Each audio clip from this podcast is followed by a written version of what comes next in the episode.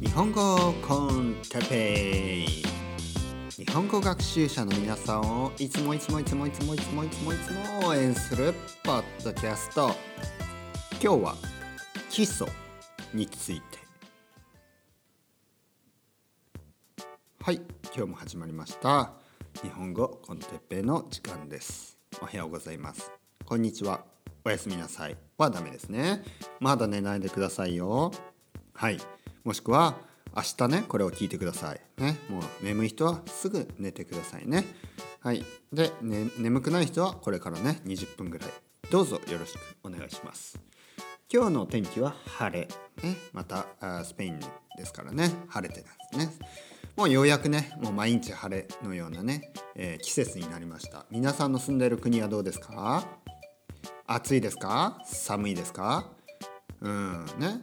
夏の国もあれば冬の国もありますからね。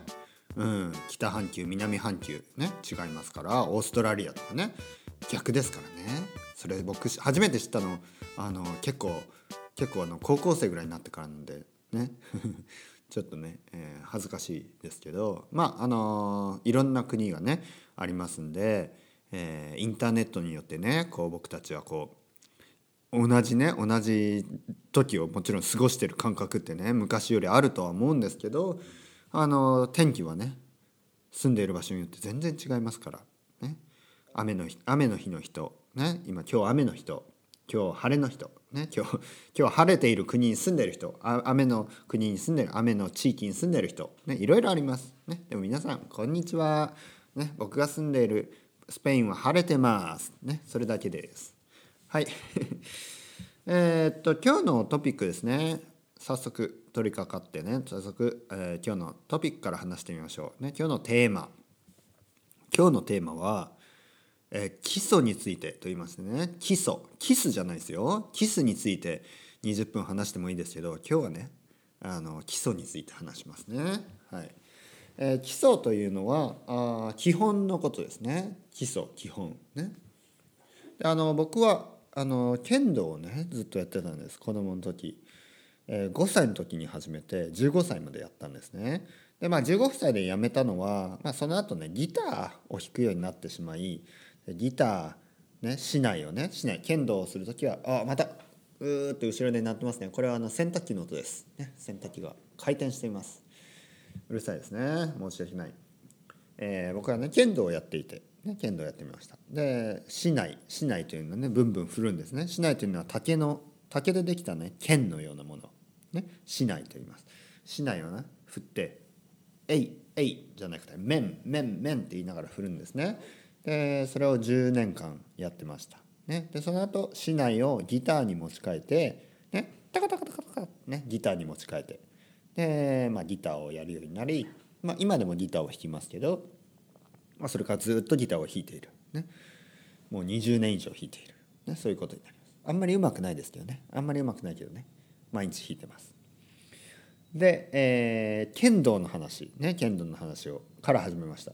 でなぜ剣道の話をした、えー、しようと思うかというとしたいかというと、えー、剣道や柔道、えー、あと空手。ね、えー、そのようなまあ、柔術とかね、えー、合気道とかあります。まあ、日本でね、えー、生まれたり日本で、えー、まあ、あの広まったあいわゆるマーシャルアーツというもの、えー、こういうものはね基本が本当に大事と教わるんですね。基礎が大事基本が大事基礎が大事。でいきなりね剣道を始めて月を教えてください先生月月っていうのはこうスッとねこう刺すんですね喉のところをザッとそんなこと言ったら先生怒りますよ。先生お前は何を言っとるんだ？ね？お前は何を言っとるんだ？月なんてね10年早い。もしくは20年早い。ね？見てろ。今日はね何もせずに見てろ。もうそれだけです。あの実際僕が剣道を始めて、えー、5歳6歳7歳。多分最初の3年間は何にもしてないです。ね、何もしてないというかもうほぼ見てるだけ。ね、見てあとはまああの素振りはしますよ。素振りっていうのは面。面。面とねブンブン。あの竹刀を振るだけ。竹刀を振るだけです。人に当てたりはしない、ね、えー、他の人と あの試合をしたりはしない。もう一人で振る、えー、なぜかというとあの危ないんですね。まず危ない。で剣道って結構危ないんですけど危ないからこそあの子供の時にねしっかりと基礎を教えるんです。人を傷つけない方法。ね、えー、人を傷つけないために、ね、事故のないようにしっかり教え込むんですね。これ一つ矛盾がしてるように、えー、感じますね。あの剣道とか空手とかね。そういう、まあ、人を倒すためにやっている、ね、確かに人を倒すためにやっている、ね、戦うために学んでるんです。でもね同時に人をむやみにね気を傷つけないように。そのあの体にはねあの急所といってあの危険な当たったら危険な場所がたくさんありますからねあの股間だけじゃないですよ股間はもちろん急所ですけどあの喉とかねこのこういうところに竹刀が刺さると人は死んでしまいます。でそんなことがあってはいけない。ね、なぜいけないかというと、まあ、そんなことは説明しなくても分かりますね。うん、だからあのー、そういうことのないようにねしっかりと基礎を教える教え込まれるんです。でそれは人を傷つけない人を傷つけないためだけではなくもちろんそれが一番ですけどそれだけではなく基礎をしっかりすることによってえー、その人のね、えー、腕がね後で上達する技術が後でね上達する準備ができるんですね。基礎というと英語だとねファンデーションとか言います。でファンデーションというのはその家を建てたりする時に家のね基礎ここもファンデーションと言いますね。家を建てる時。で家を建てる時に土台がしっかりしてないと建物はね崩れてしまいます。これと同じようにそういう、えー、えー、マーシャルアートの世界でもですねしっかりと基礎を固める。それから少しずつ技を覚えていくんです。でこれと共通するようにやっぱ語学学習もね僕は僕はまあ剣道をやってたからそういう考え方をするのかもしれないですけどあの語学学習でもですねしっかり基礎を作ってる人の方が絶対に伸びます。むしろ基礎を作るねそういう忍耐のない人忍耐、ね、忍耐というのはあの我慢ですね。我慢ができない人。我慢がすごい大事なんですね。ワーク学習は本当に我慢が大事。我慢の連続です、ね、で我慢がしっかり我慢ができない人は絶対に語学は上達しない、うん、で基礎というのはどういうことかというと例えばですよあのまあ僕が思う基礎とねその他の先生の思う基礎日本語の先生の思う基礎が違うかもしれないんで何とも言えないですけど僕の思う基礎はですねあの漢字を書くとかじゃないですよ絶対に。ね。だから例えば生徒がね生徒が日本語全然まだ話せない生徒が「先生漢字を教えてください」って言ってきたらね僕に言ってね来たら僕は何と言うか「3年早い」ね、まあ3年といったら3年も時間ないかもしれないけど、まあ1年早い。ね。というか、まあまだ早い。ね。まだ早いと言います。まだ早いですよ、漢字なんて。ね。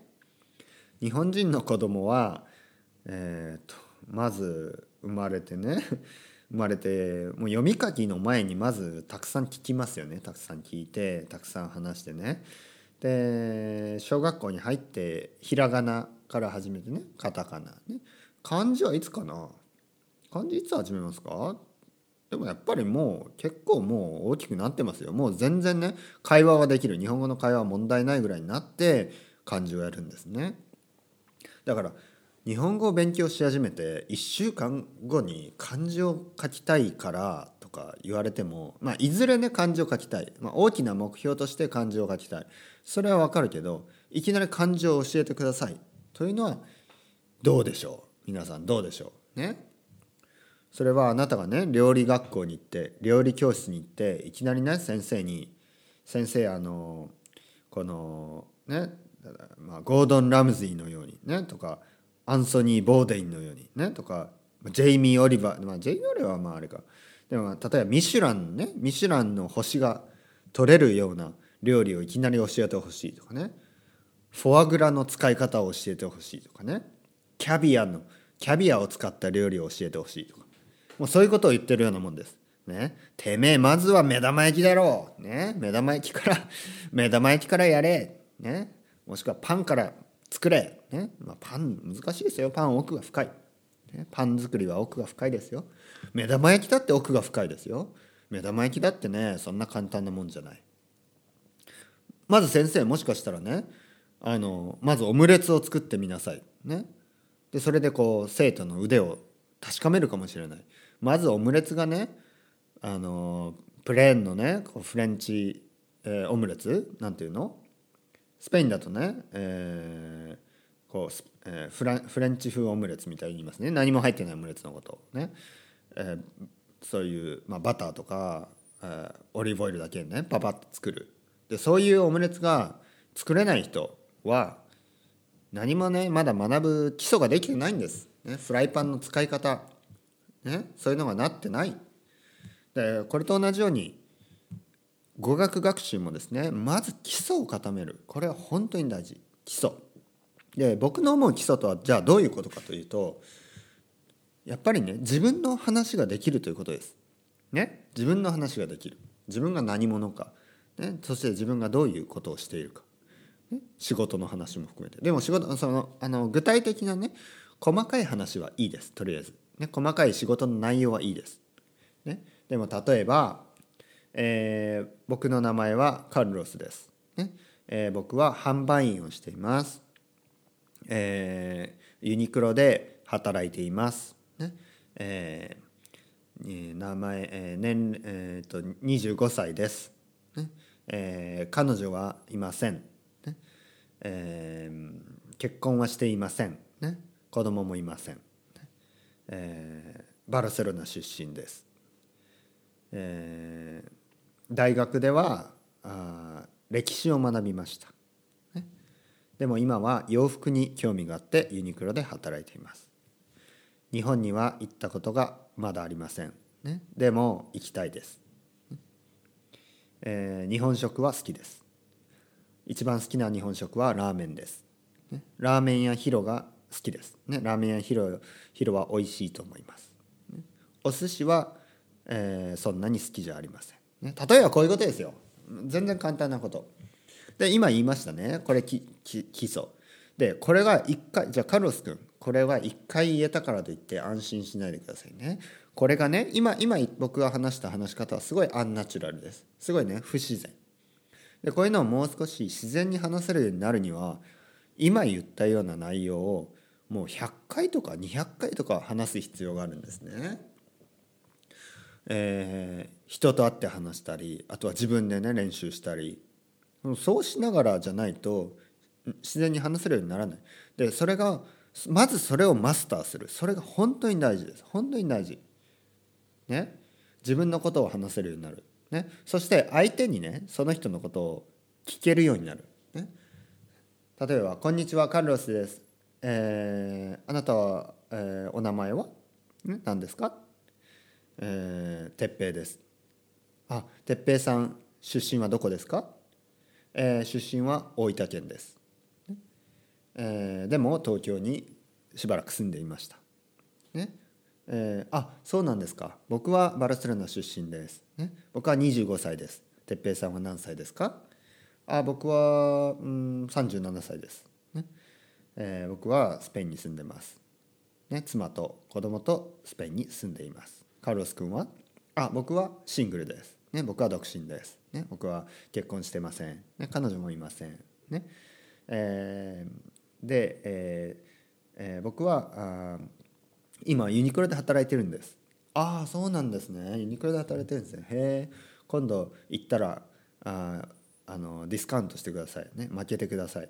それはできないです。ああ分かってる分かってる。冗談だよみたいな。まあそういう会話をするんですね。そういう会話を。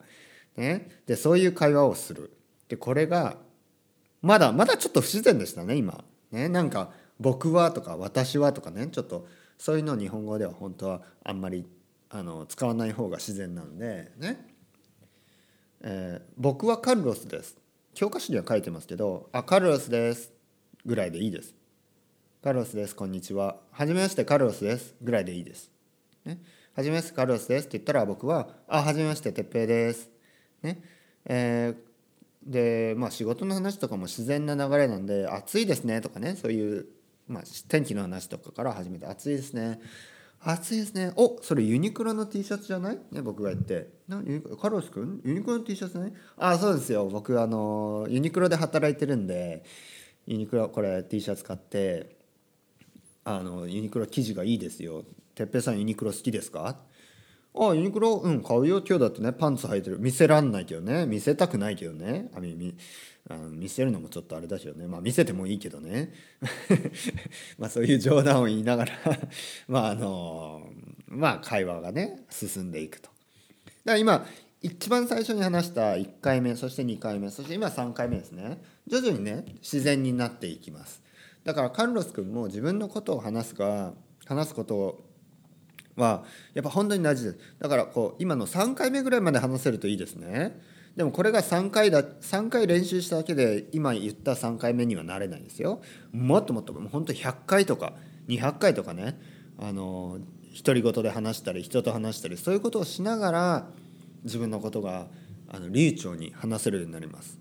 ね、そしたら少しずつですよ。ひらがなとかカタカナ。漢字に移っていけばいいっていうのが僕の意見です。ね、まず話せるようになった方がいい。なぜかというとそっちの方がモチベーションが上がるから。えー、日本人に会った時に何も言えないとやっぱモチベーションって下がってしまいますよね。あの、僕のスペイン語の先生僕のスペイン語の先生とさっき話していましてねスペイン語のレッスンで。でスペイン語の先生日本語をやったこと日本語を勉強したことがあるっていう話をしたんで「えなんで辞めちゃったんですか?」っていう話をしたんですね。そしたらそのスペイン人の先生は日本語を勉強してたけどあのそのまあまずひらがなカタカナとかそういうのをやってである時日本人に会ってあ何にも話せなかったと。